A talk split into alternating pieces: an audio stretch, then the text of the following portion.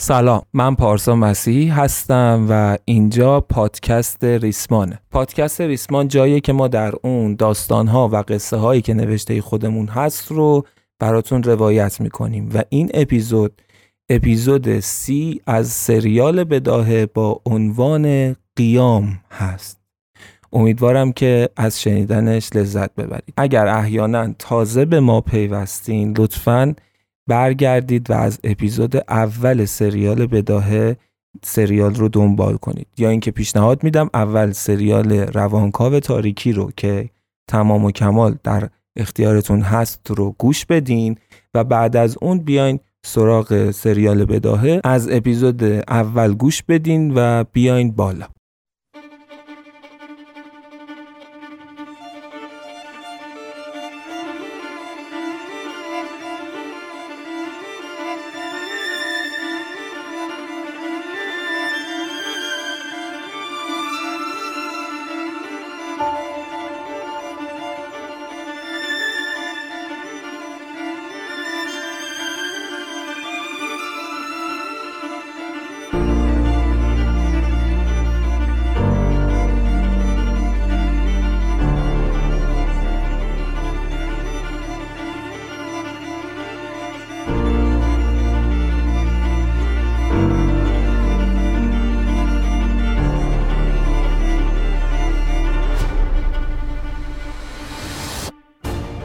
توی اپیزود قبل ما ماجرای حامد و امید رو شنیدیم. تا جایی که نقشه کشیدن که امید به ترفندی هم اطلاعات مهمی رو از جاوید کمپانی بدزده و هم اینکه بعدش خودش رو بندازه توی سیاه چاله. امید وارد فاز عملیاتی شد اما توی مرحله اول کسی به اسم منوچهر نیت امید رو فهمید و خواست که مچش رو بگیره. امید توی صحنه ناخواسته منوچهر رو هل داد. سر منوچهر خورد به پایه میز و خون ازش جاری شد. امید فکر کرد که منوچهر مرده و فرار کرد. در نهایت رسیدیم به اونجایی که امید مجبور شد دو مرحله عملیاتش رو یکی کنه. اطلاعات رو به ذهنش بسپره و بعد هم افتاد به سیاه چاله. بعد از ورودش به سیاه چاله تو حالی که مشغول درگیری با آرمین و سهراب بود صدای در اصلی سیاهچاله به گوشش خورد و در کمال تعجب دید که منوچه وارد سیاهچاله شد. بعدش گفتیم که امید تا شب خیلی حال بدی داشت. شب با حال بد روی تخت رفت و با یاد همتا به خواب رفت. تو خواب اول رویای عاشقانه با همتا دید و ناگهان رویاش تبدیل به کابوس شد و دید که توی دریا داره خفه میشه. گفتیم که فهمید که داره خواب می‌بینه و تلاش کرد که از خواب بیدار بشه. وقتی بیدار شد متوجه شد که در واقعیت منوچه در حال خفه کردنشه.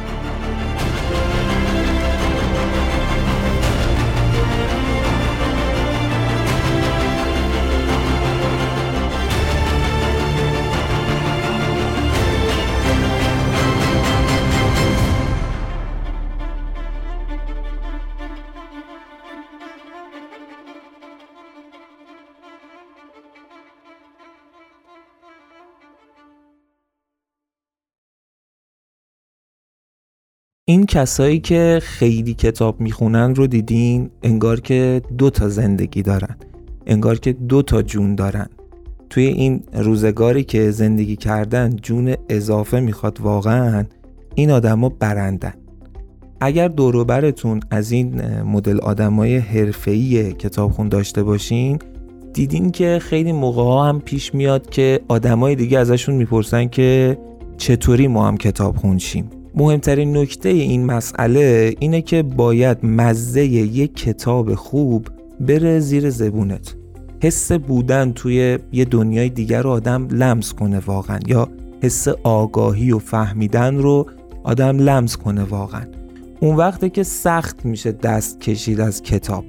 اگر اهل کتابید یا اگر می‌خواید که شروع کنید بهترین موقعش الانه. نهمین نمایشگاه آنلاین کتاب دیجیکالا همین روزا برقراره و شما می‌تونید کلی کتاب اونجا ببینید و بچرخید و بهترین کتاب ها رو بخرید. نکته مهم اینه که این جشنواره تا 70 درصد تخفیف داره که واقعا بی‌نظیره. برای چرخ زدن و خرید کافیه که وارد لینک نمایشگاه آنلاین کتاب دیجیکالا در description یا توضیحات این اپیزود بشید. علاوه بر تخفیف کلی اتفاقات هیجان انگیز دیگه هم توی این لینک هست. نهمین نمایشگاه آنلاین کتاب دیجیکالا تا سی و یکم اردیبهشت 1402 کتاب برای همه.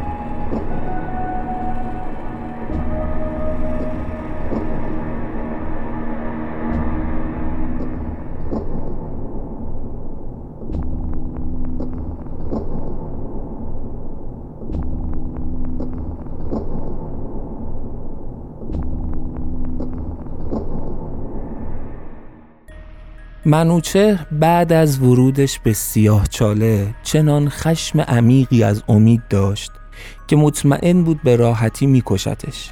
امید توی یک روز تمام زندگی منوچهر رو ازش گرفته بود. منوچهر بعد از اینکه توی دفتر جاوید کمپانی رفتاره عجیب امید رو دیده بود و بهش شک کرده بود سعی کرده بود دنبالش کنه. توی زمانی که امید مشغول وصل کردن فلشی به سیستمش بود سر رسیده بود تا موچ امید رو بگیره. اما امید طوری هلش داد که تا دم مرگ رفت. بعد از اینکه منوچهر نجات پیدا کرد فکر می‌کرد که با آغوش باز به استقبالش میان. همه میان به دیدنش و عیادتش. اما دور تا دورش پر از نیروهای امنیتی جاوید کمپانی بود. به سختی و با نظارت همون نیروهای امنیتی جاوید کمپانی فقط بهش اجازه دادن که خانوادهش رو ببینه. کمی که حالش بهتر شد تو همون بیمارستان جلسات بازجویی شروع شد.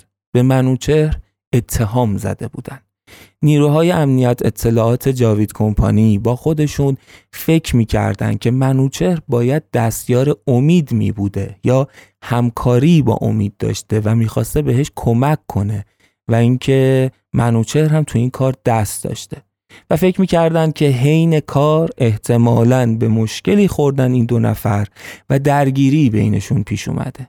این تئوریشون بود و هر چقدر که منوچه اصرار کرد که اشتباه می‌کنن اتهاماتی که بهش می‌زدند و انکار کرد دست و پا زد برای اینکه از این فکر دست بردارن اونا ولکن نبودن.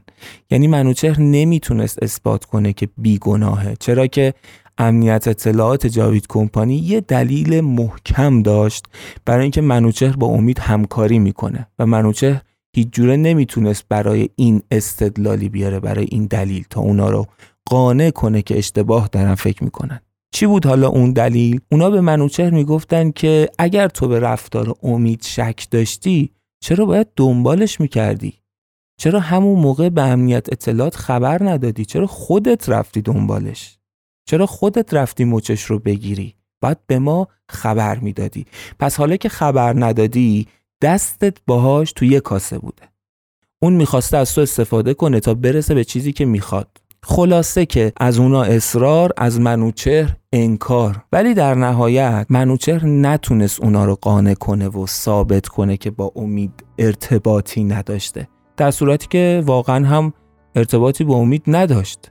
طبعاتی که این اتفاق برای منوچهر داشت بسیار دردناک بود. اولیش این بود که از بیمارستان بردنش و به خانوادهش خبر دادن که توی بیمارستان فوت شده منوچهر. بدن دیگه ای رو جای بدن اونجا زدن و دفت کردن و خانوادهش مواجه شدن با غم از دست دادن منوچهر. در صورتی که منوچهر زنده بود و قرار بود که آزم سیاه چاله بشه. روز آخری که می‌خواستن بفرستنش سیاه چاله تو حالتی که از شدت عصبانیت و ناراحتی در معرض سکته بود بهش گفتن که بالاترین مقام جاوید کمپانی بعد از روزا یعنی معاونش می‌خواد ببینتت بردنش به دفتر معاون روزا معاون روزا نگاهش کرد.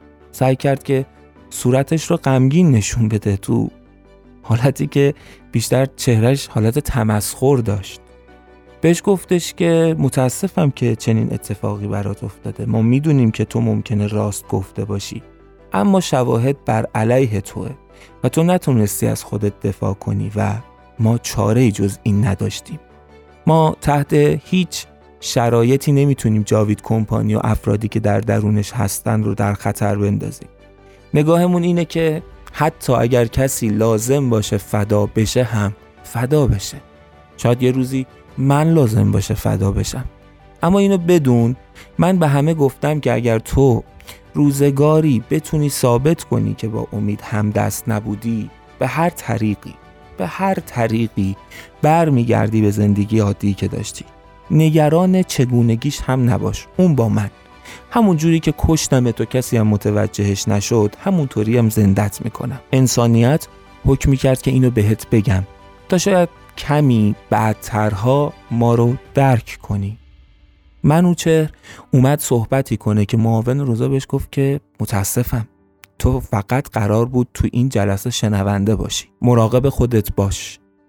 درست توی همون لحظه دو تا از نیروهای امنیتی وارد اتاق شدن و منوچهر رو به بیرون بردن. فردای اون روز منوچهر توی سیاهچاله بود.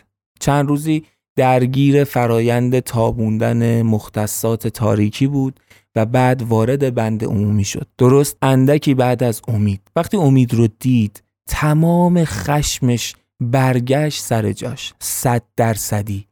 نمی‌دونست چرا ولی نمی‌تونست امید رو رها کنه. با نفرتی تمام مدام نگاهش می‌کرد. نمی‌تونست ازش چشم برداره. فهمیده بود که امیدم این احساس رو می‌فهمه. نمی‌خواست کاری کنه که بیش از حد امید بهش مشکوک بشه. سعی کرد از جلوی چشم امید بره کنار. اما زیر نظرش داشت. شب وقتی امید به خواب رفت و بقیه هم تقریبا توی خواب بودن و سکوت سیاه چاله رو برداشته بود. جنون به منوچر دست داد. فقط به این فکر می‌کرد که توی چند ساعت همه چیز رو همه چیز رو امید ازش گرفته بود. زندگیش زن و بچهش کارش و حالا تبدیل شده بود به یک برده. بلند شد آروم و پاورچین رفت سمت اتاقی که امید توش بود. امید توی اون اتاق تنها بود روی یکی از تختها. نگاهش می‌کرد. با نفرت. امید به خواب رفته بود. منوچهر دید که لبخند محوی روی صورت امیده. انگار در حال دیدن یک رویاست. نتونست تاب بیاره دیدن لبخندش رو. لبخند امید برای منوچهر پوزخند بود. خنده تمسخر بود. جنونش بی اندازه شد. رفت نزدیکش. نزدیک و نزدیکتر. و در آنی دستهاش رو گذاشت دور گردن امید و با ازوله های شست دستش شروع کرد به فشار آوردن به سیب گلوش و با کف دستش گلوش رو به هم می فشرد.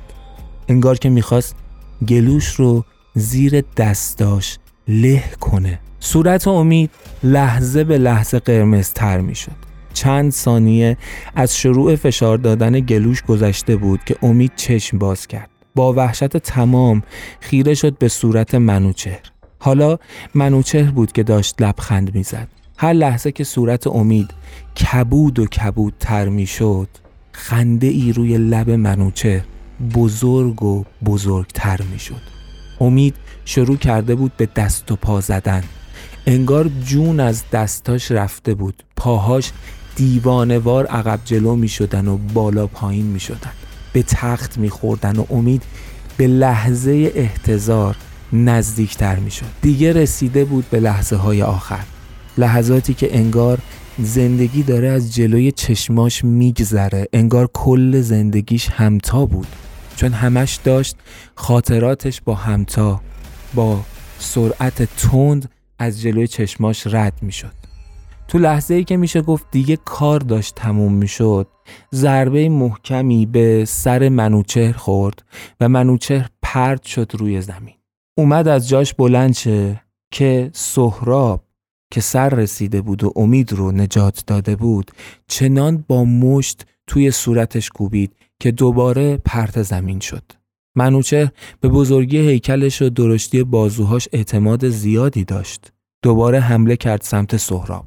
سهراب توی کسری از ثانیه بدنش رو به سمت راست کشید و جا خالی داد و در همون حال برگشت و با کف پای چپش لگد محکمی به کمر منوچهر زد که ازش گذشته بود و سر منوچهر با شدت به طبقه دوم یکی از تختهای آهنی برخورد کرد و پرت زمین شد. بیجون و بیحال سهراب فریاد کشید که کمک برسونید. امید بیوقفه صرفه می کرد کف دستهاش رو نگاه می کرد با صرفه هاش قطرات خون به بیرون پرتاب شده بود. امید مرگ رو لمس کرده بود و سهراب ناجیش شده بود. لحظاتی بعد نیروهای امنیتی جاوید کمپانی یا همون سربازاش اومدن و منوچر رو با خودشون بردن و پرسیدن که چی شده. سهراب ماجرا رو براشون تعریف کرد که متوجه صدا شده بوده اونجا و اومده و دیده که منوچهر داره امید رو خفه می‌کنه توی خواب. همون موقع یکی از این نیروهای امنیتی به مسئول کنترل کسی که دوربینا رو چک می‌کرد بیسیم زد و گفتش که اتاقی که توش هستند رو چک بکنه. دوربین ها که چک شد و ادعای سهراب تایید شد نیروهای امنیتی منوچهر رو با خودشون بردن تا یه جورایی ادبش کنن. از طرفی هم پزشک ها اومدن برای کمک به امید.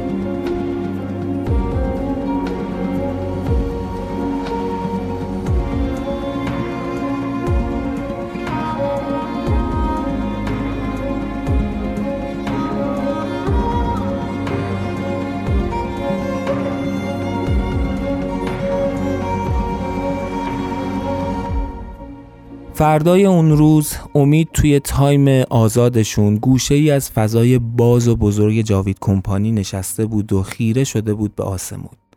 هنوز هم هر از گاهی صرفه می کرد. توی افکار خودش بود که سهراب بهش نزدیک شد. امید سرشو بالا آورد و نگاهی تو چشمای سهراب کرد و دوباره سرشو انداخت پایین و رو به روشو نگاه کرد. سهراب بهش گفت نمی‌خوای ازم تشکر کنی؟ امید پوزخندی زد و گفتش که مرسی که جونم رو نجات دادی سهراب بی مقدمه بهش گفت اینجا چی کار می‌کنی؟ امید بدون اینکه بهش نگاه کنه گفت برات مهمه مگه؟ سهراب جواب داد اگه مهم نبود نمیپرسیدم امید گفتش که به خاطر همون دلیلی که تو اینجایی سهراب خنده بلند کرد و گفتش که اگر به اون دلیله که خیلی زودتر از اینو باید می اومدی نه الان. امید بازم تو حالت خونسرد و بیخیال جواب داد. همیشه نفهم بودم. همیشه دیر فهمیدم. همونطور که دیر فهمیدم چقدر همتا رو دوست دارم. همون قدرم دیر فهمیدم که جاوید کمپانی چیه. سهراب چشماشو ریز کرد و گفت یعنی داری میگی همتا رو دوست داشتی؟ امید این سری برعکس همیشه خیره شد تو چشمای سهراب و گفت معلومه که دوستش داشتم. معلومه که دوستش دارم. دیوونشم برای اونه که اینجام. سهراب دوباره لبخندی زد و گفت خیلی دیر اومدی داداش. شاید تو زندگی بعدیت. بعد پشتشو کرد و راه افتاد که از اونجا دور بشه. امید از جاش بلند شد و بدو بدو رفت سمت سهراب. دستشو کشید و گفت وایسا لعنتی بهت اجازه نمیدم با هم اینجوری صحبت کنی. شما دوتا چرا با من اینطوری می‌کنین؟ سهراب بهش گفتش که چرا نباید باهات اینطوری کنیم؟ چرا با خودت فکر می‌کنی ما هنوز با هم رفیقیم؟ رفیق ما همتا بود که تو بهش آسیب زدی. بدم آسیب زدی. تو کاری کردی امید که اصلا اگه من همتا رو کلا نمیشناختم. وقتی میفهمیدم با کسی که باش تو رابطه بودی چنین کاری کردی؟ حتما مینداختمت کنار از عالم رفاقتم. چطوری تونستی باهاش بازی کنی؟ امید چشماش پر اشک شد. گفت سهراب تو با آرمین فرق می‌کنی. آرمین بچه است یه موقعی یه حرفی می‌زنه. می‌دونم اتفاقاتی هم که براش افتاد و مجبورش کردن همتا رو بکشه. چقدر می‌تونه کشنده باشه. اما تو نزن این حرفا رو. تو به من نگو این حرفا رو. جیگرم آتیش می‌گیره. سهراب روش رو از امید گرفت. چند ثانیه چیزی نگفت. آب دهنش رو قورت داد و دوباره خیره شد تو چشمای امید و گفت اصلا رفاقت ما به چه دردی می‌خوره؟ تو اینجایی؟ ما اونجا انگار نه انگار گذشته ای داشتیم. کاری به کارت نداریم. کاری به کارمون نداشته باش. دوباره برگشت بره که این بار محکمتر امید دستش رو گرفت. بهش گفتش که سهراب من این تو هم چون خودم خواستم. چون خواستم به شما کمک کنم. چون خواستم انتقام خون همتا رو بگیرم. سهراب من کارمند جاوید کمپانی بودم اما الان اینجام که انتقام بگیرم. پا رو همه چیزم گذاشتم. بفهم. بفهم و به هم کمک کن. بذار که بهتون کمک کنم. نکنین این کارا رو با من. سهراب این دفعه کامل برگشت به سمتش. به دوروبرش نگاهی انداخت و گفت بیشتر از این صحبت کنیم به همون مشکوک میشن. شب میبینمت. با هم صحبت می‌کنیم.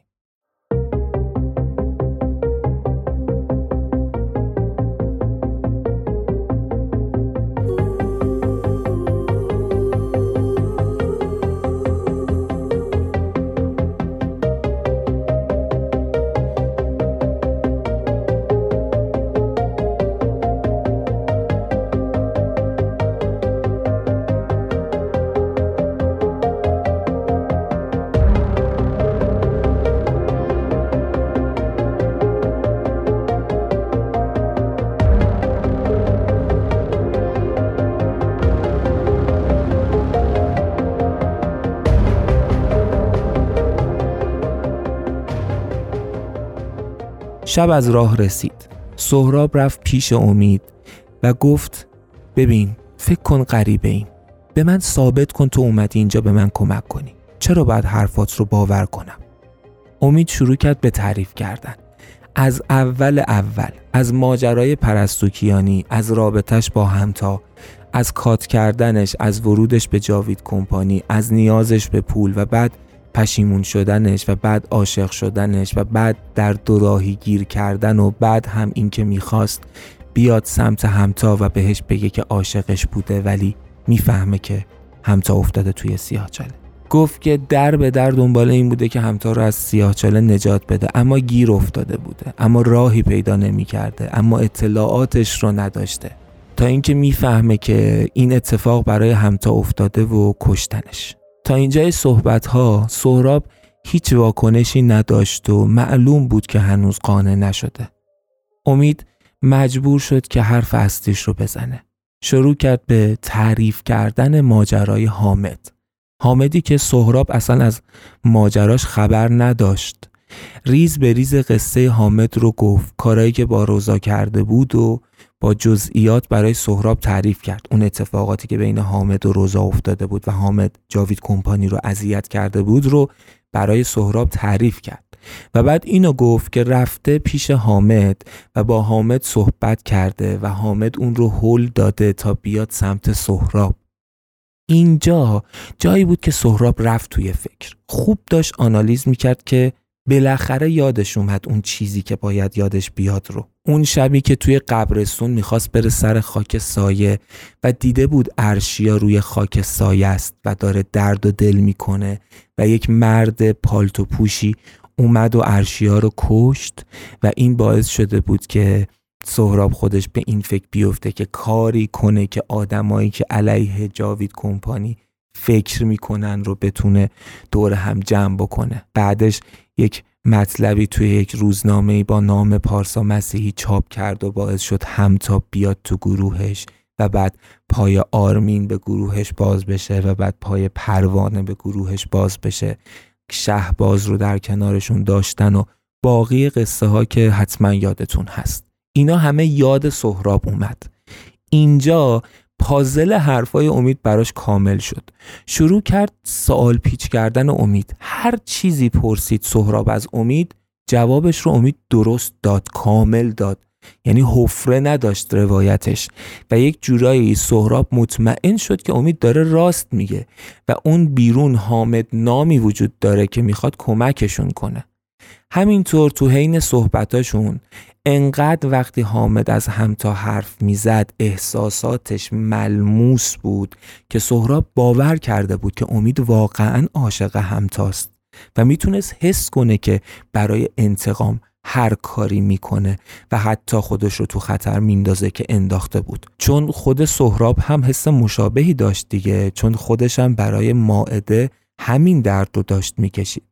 برای همین رو کرد بهش و گفتش که گیرم که من حرف تو رو باور کردم. سهراب به امید گفت گیرم که من حرف تو رو باور کردم و گیرم که بهت میگم که قبولت دارم. چه کمکی می‌خوای به من بکنی؟ اصلا از کجا می‌دونی من می‌خوام کاری کنم؟ امید جواب داد که ببین من نمی‌دونم می‌خوای کاری کنی یا نه. اما اگر کاری خواستی بکنی بدون من سربازتم. هر چی بگی بیچونه چرا؟ میگم چشم. و اینکه روزهای آخری که می‌خواستم کاری کنم که بیفتم اینجا با نقشه های حامد البته تا تونستم دیتا جمع کردم. اطلاعاتی دارم که شاید به کارت بیاد. شایدم نیاد. بالاخره من کارمند جاوید کمپانی هم بودم و یه سری اطلاعاتم حک کردم و به دست آوردم. سهراب ازش پرسید که حالا چه اطلاعاتی داری؟ امید گفته بود که نتونستم مثلا بفهمم که لوکیشن سیاهچاله کجاست. اما یه سری اطلاعات سیاهچاله رو فهمیدم. مدل کاریشون بخشبندی محیط از نظر کادر اداری اینکه چه تعداد سرباز اینجان و دارن امنیتش رو تایید می‌کنن سلسله مراتب و اینها و خیلی چیزای دیگه ای که شاید الان تو ذهنم نیاد ولی تمرکز کنم همش رو می‌تونم به یادم بیارم. سهراب یکم فکر کرد. یه سری اطلاعاتی که گفته بود شاید اصلا به دردش نمی‌خورد یه سری شاید به درد می‌خورد. داشت فکر می‌کرد که چیکار باید بکنه چیکار نکنه که چند ثانیه بعد بهش گفتش که ببین امید بهم چند روز وقت بده تا فکر کنم. امیدم گفت باشه منتظرم. چند روز بعد سهراب اومد پیشش. گفتش که امید می‌خوام روت حساب کنم. حرفاتو باور کردم. همه چیزت می‌خونه با هم. ولی امیدوارم که بهم خیانت نکنی. کاری که با همتا کردی رو با من رفیقت نکنی امید برای اینکه احساساتش رو بتونه کنترل کنه نفس عمیقی کشید صداش کمی لرزید برای اینکه اشکش در نیاد دستش رو گذاشت رو شونه سهراب و گفتش که دمت گرم رفیق قدیمی سهراب یه دفعه بی مقدمه گفت می‌دونی چی تو فکرمه؟ می‌دونی می‌خوام چی کار کنم؟ امید خیره شد به چشمهای سهراب. سهراب جواب داد قیام. می‌خوام با برده ها قیام کنم و کنترل سیاهچاله رو بگیرم تو دستام و بعدشم بریم به سوی رهایی. کمکم می‌کنی؟ امید یه دفعه سرش رو انداخت پایین. رفت توی فکر. عمیق. سهراب یه لحظه ترسید. با خودش فکر کرد نکنه رکب خورده. نکنه بازی جاوید کمپانی بوده ورود امید. نکنه دستش رو خوندن. چند ثانیه ای صبر کرد و بعد رو به امید گفتش که چت شد. به همین زودی جا زدی. نکنه تو با امید پرید وسط حرفش و گفت ببین سهراب به کیا گفتی این ایدت رو؟ سهراب گفتش که به آرمین و تو. امید پرسید یعنی هیچ برده دیگه ای نمی‌دونه این رو؟ سهراب جواب داد که هنوز نه. امید نفس راحتی کشید. گفتش که یه چیزی یادم اومد. توی اون اطلاعات درباره سیاهچاله یه سری اسامی دیدم که چیزایی دربارهشون بود که عجیب بودن. کنار اسمشون ستاره بود. ساعت برای دیدار با رئیس سیاهچاله براشون ست شده بود. الان که گفتی انگار می‌تونم بفهمم که اونا جاسوسن. برده نیستن. لابلای برده ها جاسوس دارن اونا احتمالا. سهراب چشماش گرد شد. دستی روی پیشونیش کشید و گفت اسمشون رو می‌دونی؟ امید سرش رو به تایید تکون داد. اسم نه نفر از برده ها رو به سهراب گفت. سهراب توی ذهنش مروری کرد. دستش رو زد به پشت کمر امید و گفت دمت گرم. کارمون رو با هم شروع می‌کنیم. فقط قبلش باید میونه تو و آرمین رو درست کنم. فردای اون روز شاید بیش از نیمی از روز رو سهراب وقت گذاشت تا با آرمین صحبت کنه که رازیش کنه که با امید اوکی باشه. بالاخره اون اتفاق افتاد. آرمین و امید چند کلامی با هم صحبت کردن. با هم دست دادن و همه چیز آماده شد برای اینکه مثلث اصلی هدایت قیام به راه بیفته. سهراب سه روز وقت خواست. سه روز بعد قرار بود مخفیانه جلسه ای بگیرن توی یکی از فضاهای سیاهچاله که می‌دونستن توی یک تایمی از روز نظارتی بهش نیست و می‌تونن بهش فرود کنن تا درباره نقشه حرف بزنن. از امنیت اونجا یک جورهایی خاطرشون جمع بود. سه روز بعد جلسه تشریح نقشه سهراب برای عملیات قیام بود.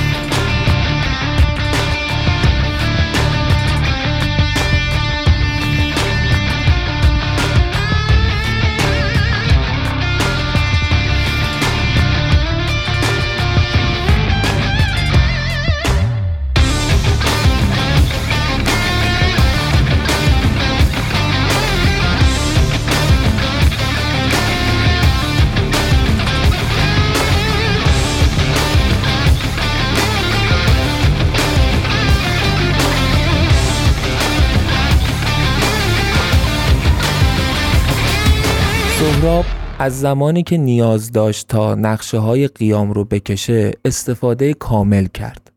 چند روز بعد نقشه هاش کامل شده بود و وقتش رسیده بود تا اونا رو با امید و آرمین به اشتراک بذاره. برای اینکه بتونه کارهاش رو درست پیش ببره و برای اینکه بتونه جزئیات نقشه رو بدون مزاحمت به سهراب و آرمین بگه یک جایی رو نشون کرده بود برای انجام کارهای قیام و نقشه کشیدن و صحبت و اینها یه اتاق 50 60 متری بود که محل استراحت خدمه و کادر و ندیمه های سیاهچاله بود. سهراب خیلی وقت بود که اونجا رو زیر نظر داشت. یه جورایی در آورده بود که چه time های اونجا خالیه و انگار همه سر شیفت ها و سر کاراشونن و چه time هایی پره. یه چیزی هم که متوجه شده بود این بود که اونجا نظارت خاصی بهش نیست، کنترلی روش نیست. به خاطر اینکه اصلا اهمیتی نداره. خلاصه که اولین بار توی تایمی که می‌دونست اون اتاق خالیه به همراه امید و آرمین وارد اونجا شدن تا صحبتاشون رو نهایی کنن و جلسه نقشه عملیات رو شروع کنن. وارد اتاق شدن. اتاق به شدت تمیزی که نور سفیدی اون رو روشن کرده بود. چند تا تخت اونجا بود، چند تا کمد بزرگ ایستاده برای لباسها کمدهای کوچکتر برای وسایل و یک میز غذاخوری تو اتاق وجود داشت. میز بزرگ رو بلندش کردن و اووردنش گذاشتنش وسط اتاق جوری که بتونن دور تا دورش بیستن. امید و آرمین در کنار هم یک طرف میز و سهراب روبروشون طرف دیگه میز ایستاد و سهراب شروع کرد به گفتن نقشه که توی ذهنش داشت. سهراب مقدماتی رو گفت تا رسید به اینجایی که همیشه به این فکر می‌کردم که فقط کافیه که ما بقیه برده ها رو بتونیم مجاب کنیم که اگر کنار هم بیستیم و دست به دست هم بدیم می‌تونیم اونا رو شکست بدیم. چون تعدادمون بیشتره چون انگیزه داریم برای زنده بودن و زندگی کردن و آزادی. چون می‌خوایم رهاشیم از شرایط لجنی که توش گیر کردیم. و واقعیتش اینه که تا چند وقت پیش هر وقت به نقشه کشیدن فکر می‌کردم. همه این نقشه ها حول همین قصه میچرخید. اما اخیرا به این فکر کردم که چرا نباید از ظرفیت های شرایطی که توش گیر کردیم استفاده کنیم؟ بذارید دقیق تر بهتون بگم. معروف ترین قیامی که برای برده ها اتفاق افتاده قیام اسپارتاکوسه. احتمالا قصهش رو شنیدیم. برده ای که تو روم باستان شورش کرد تونست برده های دیگر رو هم دور خودش جمع کنه با قدرت های متمرکز روم باستان جنگ های خوبی کردند اما در نهایت از کراسوس فرمانده یونانی شکست خوردن و همشونم قتل عام شدن می‌دونین به چی فکر می‌کردم؟ اینکه اگر اون لشکر به جای یک اسپارتاکوس یک لشکر اسپارتاکوس داشت چی می‌شد؟ شکست میخوردن؟ بعید می‌دونم امید و آرمین اول به هم نگاه کردن و بعد با تعجب به سهراب آرمین پرسید که یعنی چی؟ چی تو فکرت سهراب؟ دقیق تر بگو سهراب گفتش که توی اینجا اسپارتاکوس کیه؟ چه کسی دلیل بیشتری داره برای تقیان علیه جاوید کمپانی؟ امید و آرمین هر دو گفتن که تو بیشترین انگیزه رو داری. از اولم دنبالش بودی. سهراب سرش رو تکون داد و گفت درسته. من بیشترین انگیزه رو دارم. خب ما جایی هستیم که می‌تونیم کاری کنیم که به جای یه دونه سهراب همه برده ها مثل سهراب باشن. کافیه که احساسات من رو اسکن کنیم. اونم وقتی که متمرکزم روی جاوید کمپانی.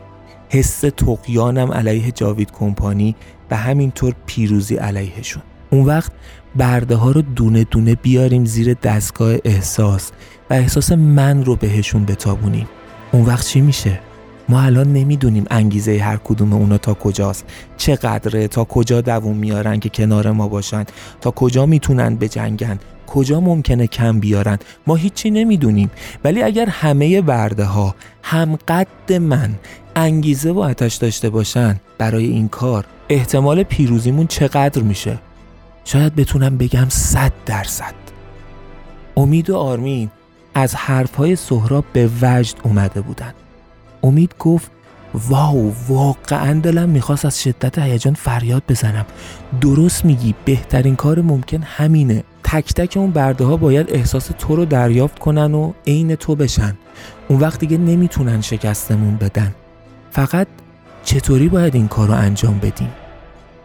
سهراب گفتش که کار یکم سختی در پیش داریم. یکی از اتاقهای اسکن احساس رو باید تصرف کنیم که بتونیم بریم اونجا. من زیر دستگاه بخوابم. احساس من رو اسکن کنید و بعد دونه دونه سربازا رو توی یک برنامه و تایمی وارد اونجا کنیم و احساس من رو بهشون بتابونیم و بعدم برن. اتاقی که توی طبقه سوم ساختمون مرکزی انتهای راه رو کنار اون دیوار سیاه رنگ قرار داره به نظرم بهترین گزینه است. چرا؟ چون دسترسیش به ما زیاد سخت نیست. از محوطه اصلی برده ها راحت و سریع می‌تونیم بهش برسیم و دوم اینکه پنج دستگاه اسکن احساس اونجاست. این اتاق تقریبا میشه گفت که بیشترین دستگاه اسکن احساس رو داره. حداقل بین اون اتاقهایی که ما تا به حال دیدیم. پنج نفر پنج نفر ما می‌تونیم احساس رو بهشون تزریق کنیم. دو تا نکته میمونه. یکی time هایی که می‌تونیم این رفت آمد ها رو انجام بدیم. که من این time ها رو طبق بررسی هایی که توی چند ماه اخیر داشتم در آوردم دقیقا اتفاقی که سر پیدا کردن این اتاق افتاده بود. سهراب رو به آرمین کرد و گفت فقط مسئله مهمی که اونجا هست دوربین هاست. که اونم با امید حلش کردیم. دوربین راهروهایی که به اون اتاق می‌خوره و دوربین اصلی خود اون اتاق. آرمین یه ذره بهش برخورد. گفتش که حلش کردین؟ چطوری؟ سهراب گفتش که ببین آرمین عذرخواهی می‌کنم که بهت نگفتم. چون یه فرصتی پیش اومد که نمی‌تونستیم ازش بگذریم. امید همونطوری که بهت گفته بودم اطلاعات مختلفی رو تونسته بود از جاوید کمپانی به دست بیاره. به من گفته بود که یکی از اطلاعاتی که به دستش رسیده بوده پنج صفحه پسورد های مختلف بوده. پسورد های مختلفی که برای جاهای مختلف جاوید کمپانی به کار می‌رفته. هر کدوم از این پسورد ها یک کدی داشته. فقط کافی بود که بتونه رمزگشایی کنه که کدوم کد برای اتاق دوربین های سیاه چال است. چند روز روش کار کرد و به سه گزینه نهایی بین اون پسوردها رسید که حدس می‌زد یکی از اونا برای پسورد سیستم کنترل سیاهچاله باشه. تو یک زمان مناسب من کاری کردم که فقط چند دقیقه اون اتاق خالی بمونه از مسئول کنترل. یعنی کاری کردم که مجبورش از اتاق بیاد بیرون و چند دقیقه ای رو سرگرمش کردم. توی اون تایم امید وارد شد. دوربین راهرویی که به اون اتاق می‌رسه و اون اتاق رو به سه روز قبل تر برگردونده. یعنی هر چیزی که توی اتاق کنترل از اون راه رو و از اون اتاق داره دیده میشه برای سه روز قبله. امیدوارم تا زمانی که می‌خوایم عملیات رو استارت بزنیم اتفاقی نیفته و اونا متوجهش نشن. آرمین معلوم بود که یکم ناراحت شده اما سر تکون داد و گفتش که اوکی خوشحالم از این بابت. پس عملا چالش جدی برای این کار نداریم. سهراب تایید کرد و گفتش که آره کارش انجام شده. فقط میمونه برده هایی که از قبل باهاشون صحبت شده رو بیاریم. فقط دوتا نکته داره. یکی اینکه سربازها و نیروهای امنیتی متوجهش نشن و دوم اینکه اون جاسوس ها متوجهش نشن و این فرایند به خوبی انجام بشه. بعد از اون عملیات اصلیمون شروع میشه. سهراب کاغذی روی میز پهن کرد و شروع کرد به کشیدن یک سری اشکال. گفتش که محوطه اصلی سیاهچاله اون جاهایی که ما دیدیم رو به سه قسم تقسیم می‌کنم. بخش شرقی، بخش غربی و بخش مرکزی. بخش مرکزی که محل عبور و مرور زیاد ما هاست. بخش شرقی ساختمونی داریم تحت عنوان ساختمون تحقیقات که هممون میشناسیمش. فردای اون روزی که همه برده ها احساس من بهشون تابونده شد و هممون یک ارتش اسپارتاکوس شدیم. هفت هشت نفر از بهترین برده ها رو که من انتخابشون کردم باید بفرستیمشون به ساختمون تحقیقات. باید یک خرابکاری کنن تا اونجا آتیش بگیره. وقتی اونجا آتیش گرفت و آتیش سوزی بزرگ شد احتمالا اکثر سربازهای سیاهچاله به اونجا میرن تا مشکل رو برطرف کنن. از طرفی هم این حدس رو می‌زنن که با این آتیش سوزی شاید ماها بخوایم از جایی فرار کنیم دیواری خراب بشه ساختمونی بریزه. پس منطقیش اینه که اکثر اونا وارد فضای شرقی سیاهچاله بشن. اما همه نیروهاشون رو قطعا نمی‌برن. نیروهای دیگه ای هم در بخش مرکزی و هم در بخش غربی علل خصوص مستقر خواهند بود. نکته ای که ما داریم اینه ما برای پیروزیمون علیه اونا به چیزی نیاز داریم. چیزی که اونا دارن و ما نداریم. اسلحه. وقتی که اصل نیروهای جاوید کمپانی و سربازها رفتن به سمت شرقی ما همه برده ها با علامت من حرکت می‌کنیم به سمت غربی سیاه چاله. اونا فکرش هم نمی‌کنن که ما همچین کاری بکنیم. اون وقت تعداد سربازا خیلی کمتر از ماست. امیدوارم که نیاز به خون و خونریزی نباشه. امیدوارم که کسی از ما کشته نشه. ولی حتی اگر هم اتفاقی بیفته به راحتی می‌تونیم خل اصلاحشون کنیم. وقتی اسلحه هاشون رو گرفتیم اول میریم سراغ بخش مرکزی. اونجا رو هم خیلی راحت تر خل اصلاح می‌کنیم. و بعد با تمام قوا با تعداد بیشتر و با اسلحه حمله می‌کنیم به سمت غربی سیاهچاله و همه رو خل اصلاح می‌کنیم و سیاه چاله رو فتح می‌کنیم. دقایقی بعد سهراب و آرمین و امید دونه دونه از اون اتاق خارج شدن. دو سه بار دیگه ای به اون اتاق رفتن تا مرور کنن و جزئیات بیشتری رو با هم هماهنگ کنن و آماده قیام بشن. چند روز بعد بالاخره روزی که سهراب و آرمین و امید مدتها برای رسیدن بهش لحظه شماری کرده بودن رسیده بود. روز قیام.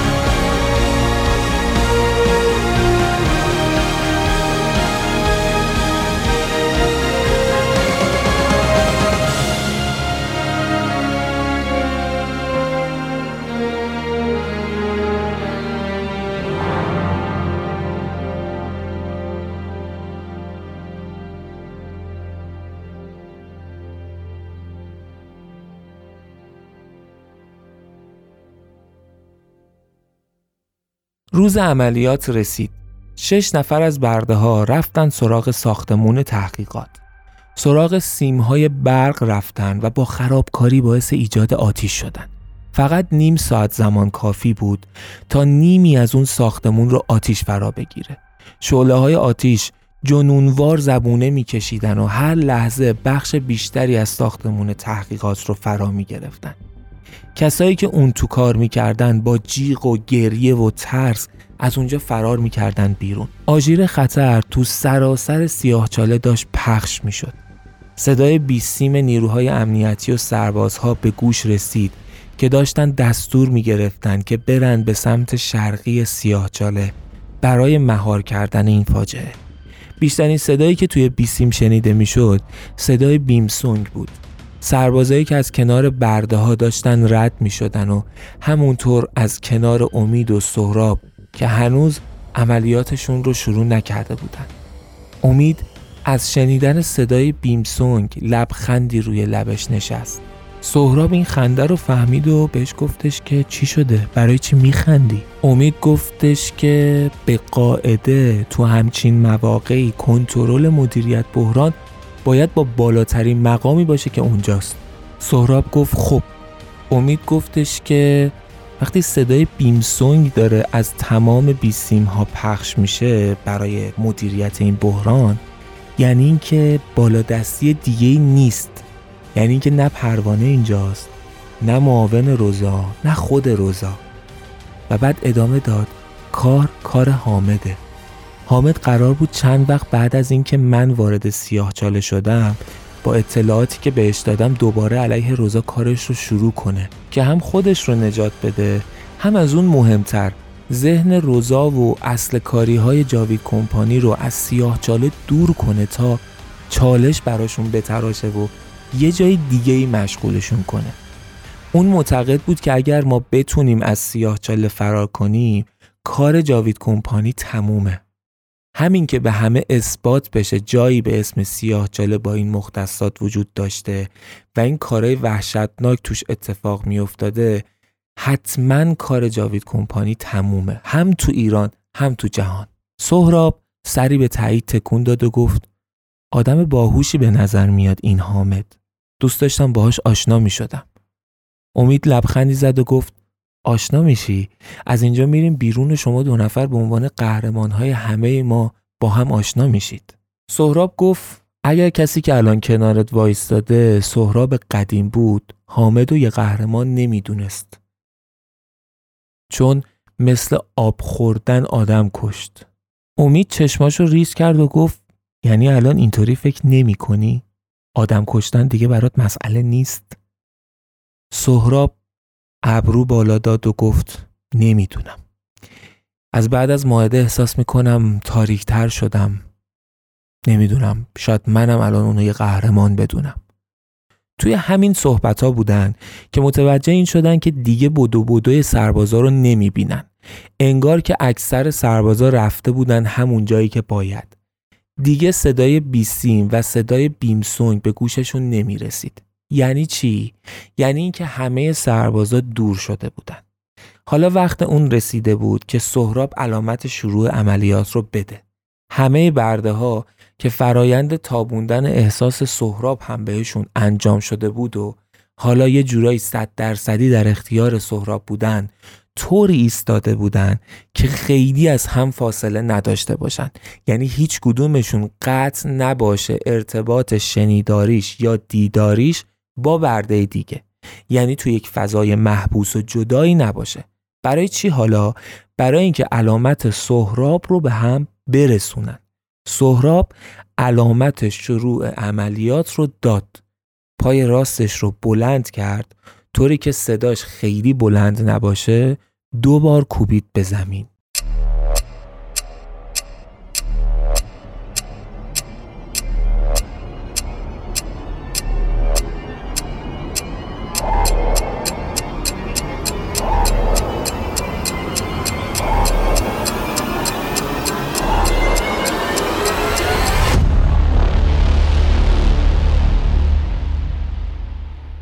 بعد از سهراب امید همین کارو کرد. بعد از امید آرمین. و بعد از آرمین برده بعدی این حرکت رو دید و تکرارش کرد. همینطور نفر به نفر پاشون رو دو بار میکوبیدن به زمین. آروم ولی جوری که متوجهش بشن. موجی که سهراب شروع کرد از رأس برده ها یعنی خودش چرخ خورد تا رسید به آخرین برده و این یعنی قیام شروع شد. لحظاتی بعد سهراب از پله های ساختمون مرکزی سیاهچاله پایین اومد. پشت سرش امید و آرمین کنار هم و پشت امید و آرمین صفهای مرتب و منظم برده ها داشتن می اومدن پایین. اگر از دور نگاهشون می کردی واقعا فکر می کردی یک لشکر منظم و آموزش دیده یک ارتش ماهر در حال حرکتن. وقتی وارد محوته شدن ساختمون اصلی رو دور زدن تا از پشت ساختمون برن تا سربازای محوطه مرکزی اونا رو نبینن. تعداد سربازای محوطه مرکزی زیاد نبود و تازه همون تعداد هم اکثرشون به سمت شرق برای نجات ساختمون تحقیقات رفته بودن. محوطه مرکزی رو رد کردن و وارد جایی شدن که بهش می‌گفتن منطقه غربی. جایی که چیزی حدود چهل تا سرباز مسلح حضور داشتند. سربازا از دیدن جمعیت برده ها ترسیدن سردستشون بیسیمش رو آورد بالا تا دکمش رو فشار بده و به بقیه خبر بده که این بر چه اتفاقی داره میفته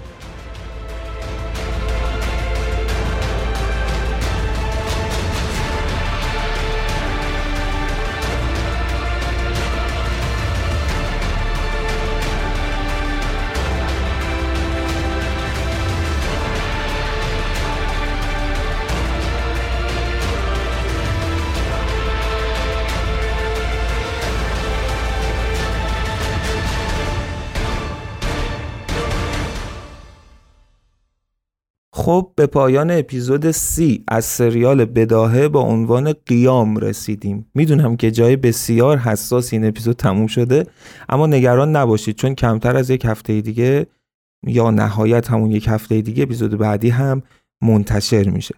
نمایشگاه آنلاین کتاب دیجیکالا رو یادتون نره چون فقط چند روز تا پایانش باقی مونده از دستش ندید. توی اپیزود قبلی گفتم که اگر پایه باشید لیست خرید کتاب بدین توی کامنت ها الانم می‌خوام که اگر پایه باشید ادامه بدیم برای این اپیزود هم این کارو اما از بین کتابایی که توی سری قبل شماها پیشنهادش کرده بودید توی کامنت ها من سه تا رو نام می‌برم که اگر دوست داشتید اضافه کنید به لیست خریدتون. اولیش کتاب 1984 جورج اورول هست که پیشنهاد علی اسماعیلی عزیز بوده. رمان شاهکار و بزرگ تاریخ ادبیات. دومیش کتاب پدرکشی اثر امیلی نوتوم. البته که اگر اشتباه تلفظ نکرده باشم اسم نویسندش رو کتابی از نشر چشمه که من هم البته هنوز نخوندمش ولی اخیرا خیلی تعریفش رو شنیدم و توی لیستمه. این کتاب رو مبینا حاتم آبادی به همون معرفی کرده و حسابی ازش ممنونم. و سومین کتاب رمان درجه یک زلیخا چشمهایش را باز می کند از نشر نیلوفر که پیشنهاد جذاب رها ملکی هست. دیجی کالا به عنوان بزرگترین فروشگاه آنلاین کتاب همیشه برای خرید در دسترستونه.